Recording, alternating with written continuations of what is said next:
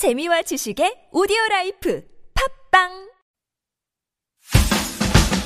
몸 건강 오케이 마음 건강 오케이. 오케이 오케이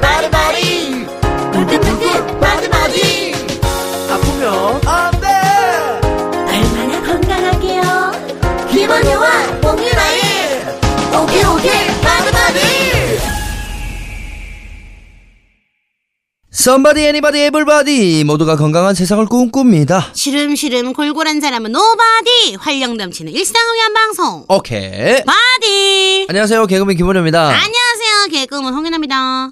생활 습관병. 이런 거 이런 거 들어보셨어요? 어, 생활 습관병 뭐 평소 습관에서 비롯되는 병인가요? 그렇죠 더 정확하게 말하면은 잘못된 생활 습관 때문에 생기는 병이에요 어, 아 대표적으로 거북목 증후군 그죠? 스마트폰 때문에 이거 엄청 늘었어요 맞아요. 네. 그 밖에도 또 많은 게 많아요. 그 잘못된 식습관 때문에 네. 위장병도 늘고 아. 혈관 질환 생기고 아. 술 마셔가지고 간 나빠지고 장도 안 아, 좋아지고 예? 아 그러고 보면 어떻게 사는가에 따라서 어떤 병이 걸리는가가 정해지는 것 같아요 이 생활 습관병 중에 가장 대표적인 것이 top of the top이 바로 당뇨. 당뇨라고 합니다. 당뇨. 아, 제 주변에도 당뇨 때문에 고생하시는 분들 꽤 많거든요. 어, 저도 어, 젊은데도 네. 당뇨가 이제 와서 조절하시는 분들이 많아요. 네. 자, 건강하고 안전한 의료 문화를 열어가는 건강보험 심사평가와 함께하는 오케바디. 오늘은 당뇨에 대해서 알아보겠습니다. 진료비 심사 의료질 평가 건강보험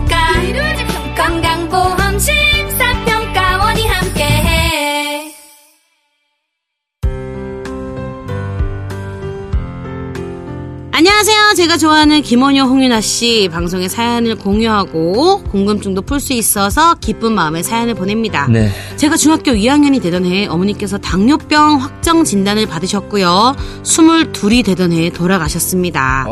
처음 진단 확정 받은 날 하염없이 눈물만 흘리신 어머니 곁에서 도대체 당뇨병이 어떤 병이며 합병증이 얼마나 무서운지 예방법 같은 건 아무것도 모른 채 그저 엄마 옆에서 따라 울기만 했었죠.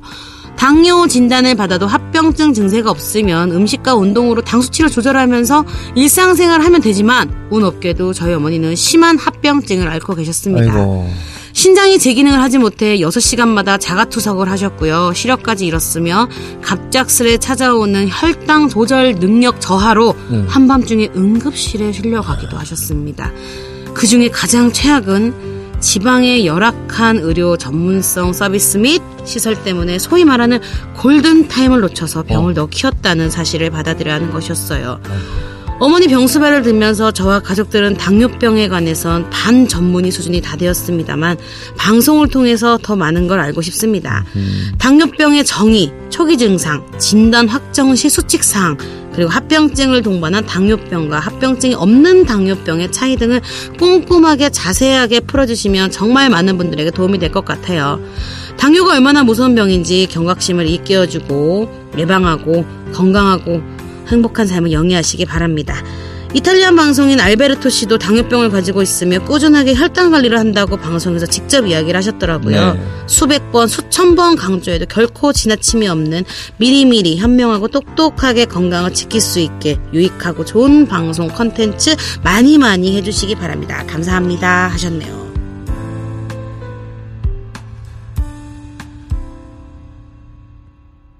네.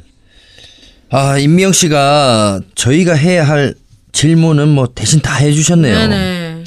사실 가족 중에 아픈 사람이 있으면 그 다른 가족들은 그 질병에 대해서 거의 전문가가 되거든요. 저도 그랬고 심지아 씨 그 아버님 어, 저한테 이제 장인어른도 네. 저는 뵙지 못했지만 어, 어렸을 때부터 십몇 년을 이제 당뇨로 아, 투병을 계속 하시다가 네. 이제 돌아가셨는데 야, 이 심진아 씨랑 그 이제 저희 장모님 당뇨에 대해서는 거의 뭐 웬만한 의사 선생님만큼 다 알고 있더라고요. 음. 특히 이 당뇨병은요 생활 습관병이기도 하지만요 가족력에 또 해당되는 질병이라 가족 중에 당뇨를 앓고 있는 분이 있다면 이 방송 꼭 들으셔야 될 것 같아요. 자 이제부터 하나하나 알아보도록 하겠습니다. 지역별로 지역별로 조건별로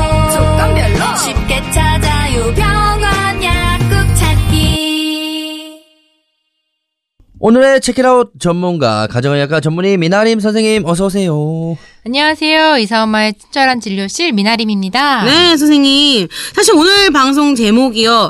여당이 문제냐, 야당이 문제냐, 아니, 포도당이 문제다! 이거요. 포도당이 문제예요. 네.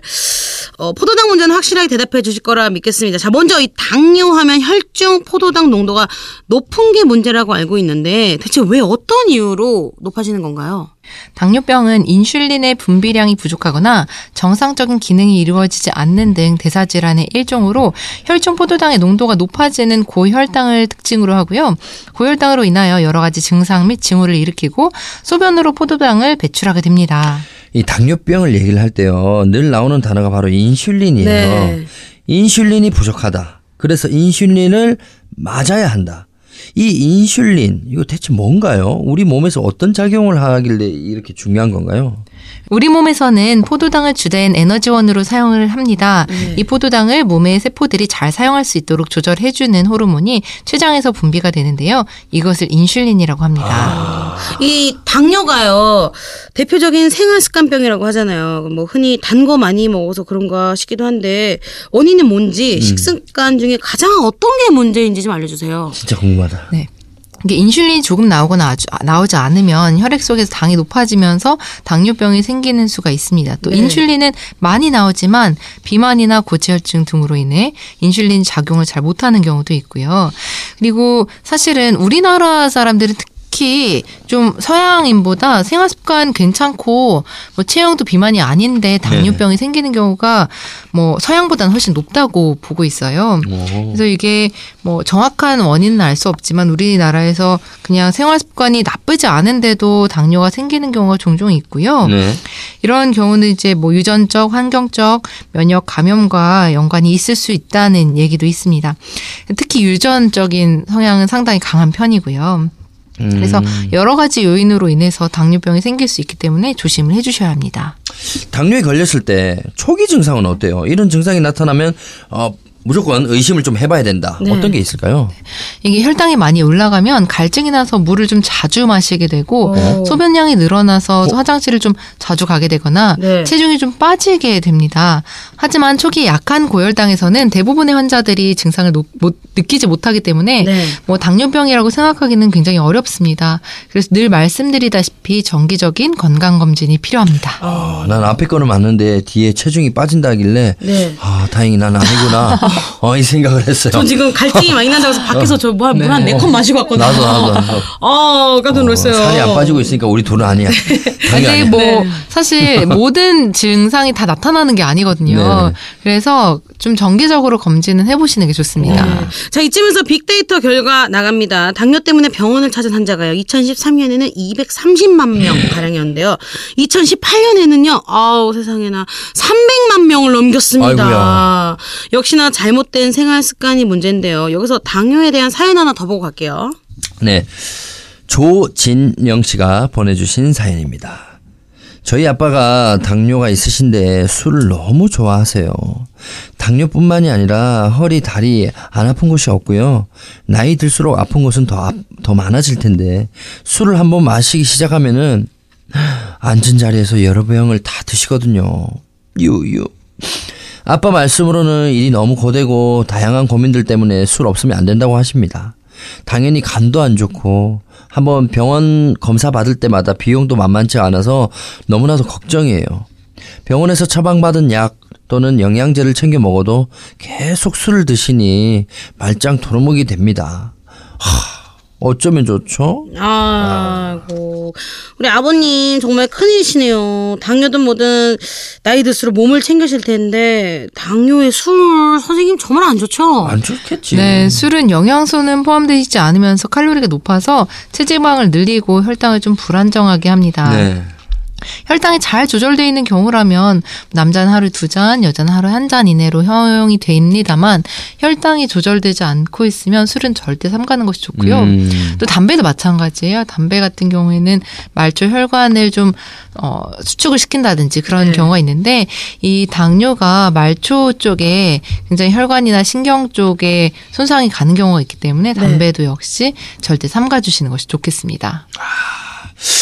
우리 아버님 참 진짜 이 자식 생각하고 본인 몸 생각하고 가족을 위해서는 이 계속 술 드시면 정말 큰일 납니다. 큰일 납니다. 제발 꼭 좀 금주하시길 바라면서 그렇다면요 당뇨 예방 평소 생활 습관 어떻게 하면 좋을까요? 자세히 한번 좀 예. 말씀해 주세요. 네. 일단 적절한 열량 섭취 및 규칙적인 식사는 혈당 조절에 도움이 되기 때문에 매일 일정한 시간에 알맞은 양의 음식을 규칙적으로 드시는 것이 좋습니다. 음, 그리고 당뇨의 합병증으로 가장 흔한 것이 동맥 경화로 인한 뇌졸중과 심장병인데요.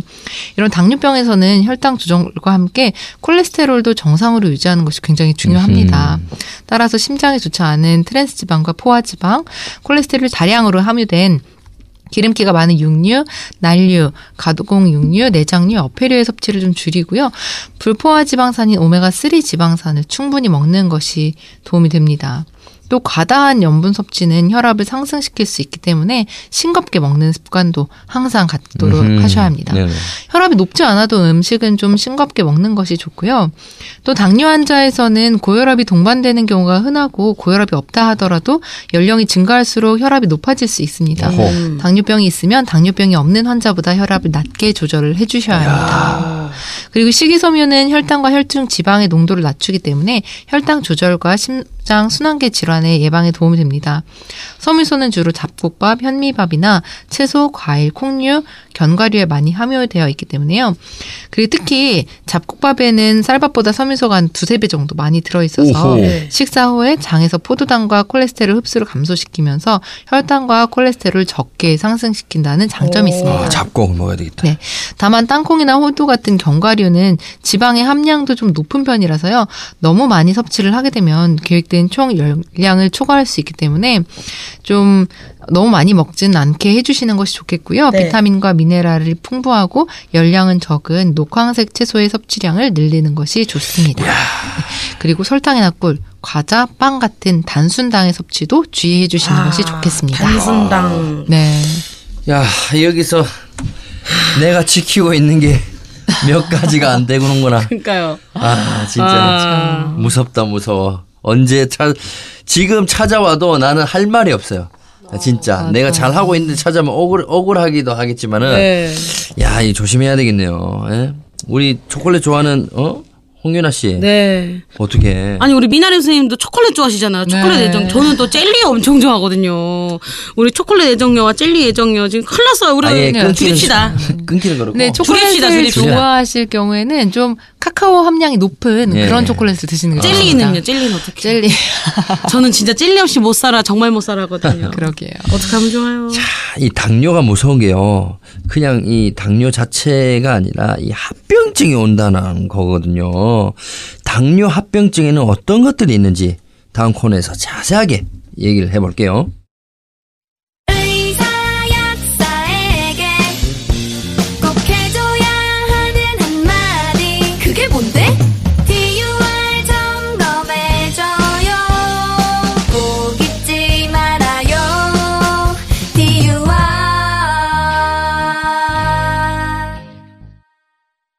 이번 코너는 우리 몸에 관한 올바른 정보를 쌓아가는 건강 마일리지입니다.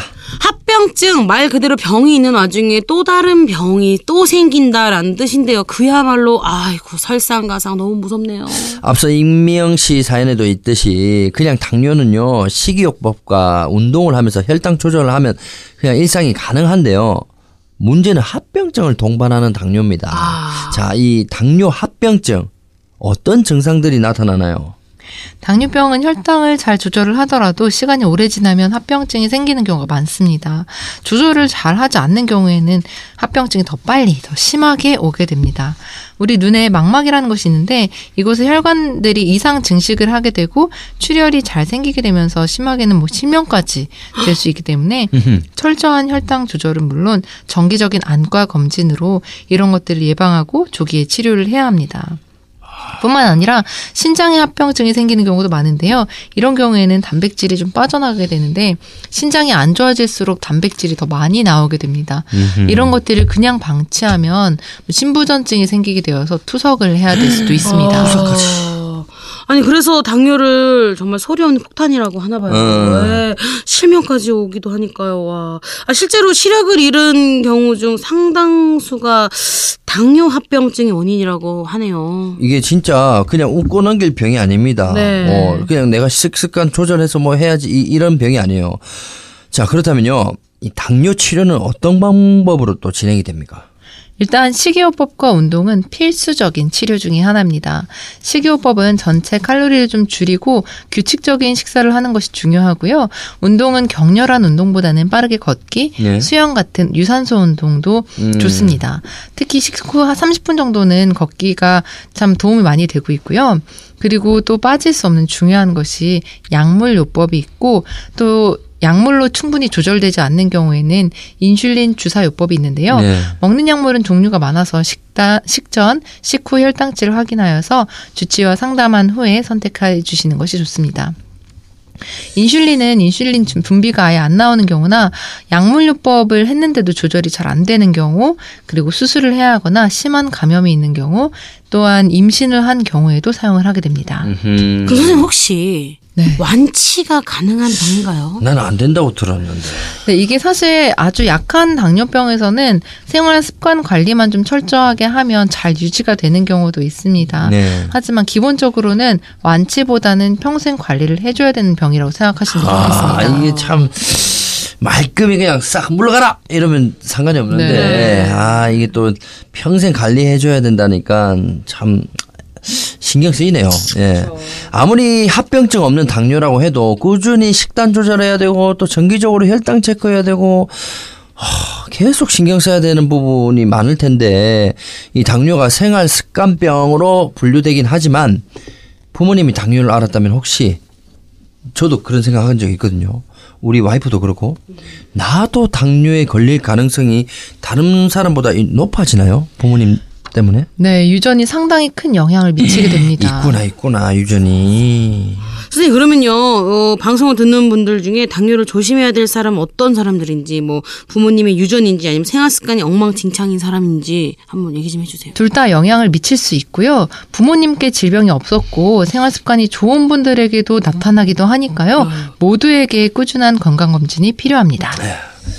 야, 이 그야말로 뭐 복불복이네요. 네. 예? 어떤 병이든 다. 어?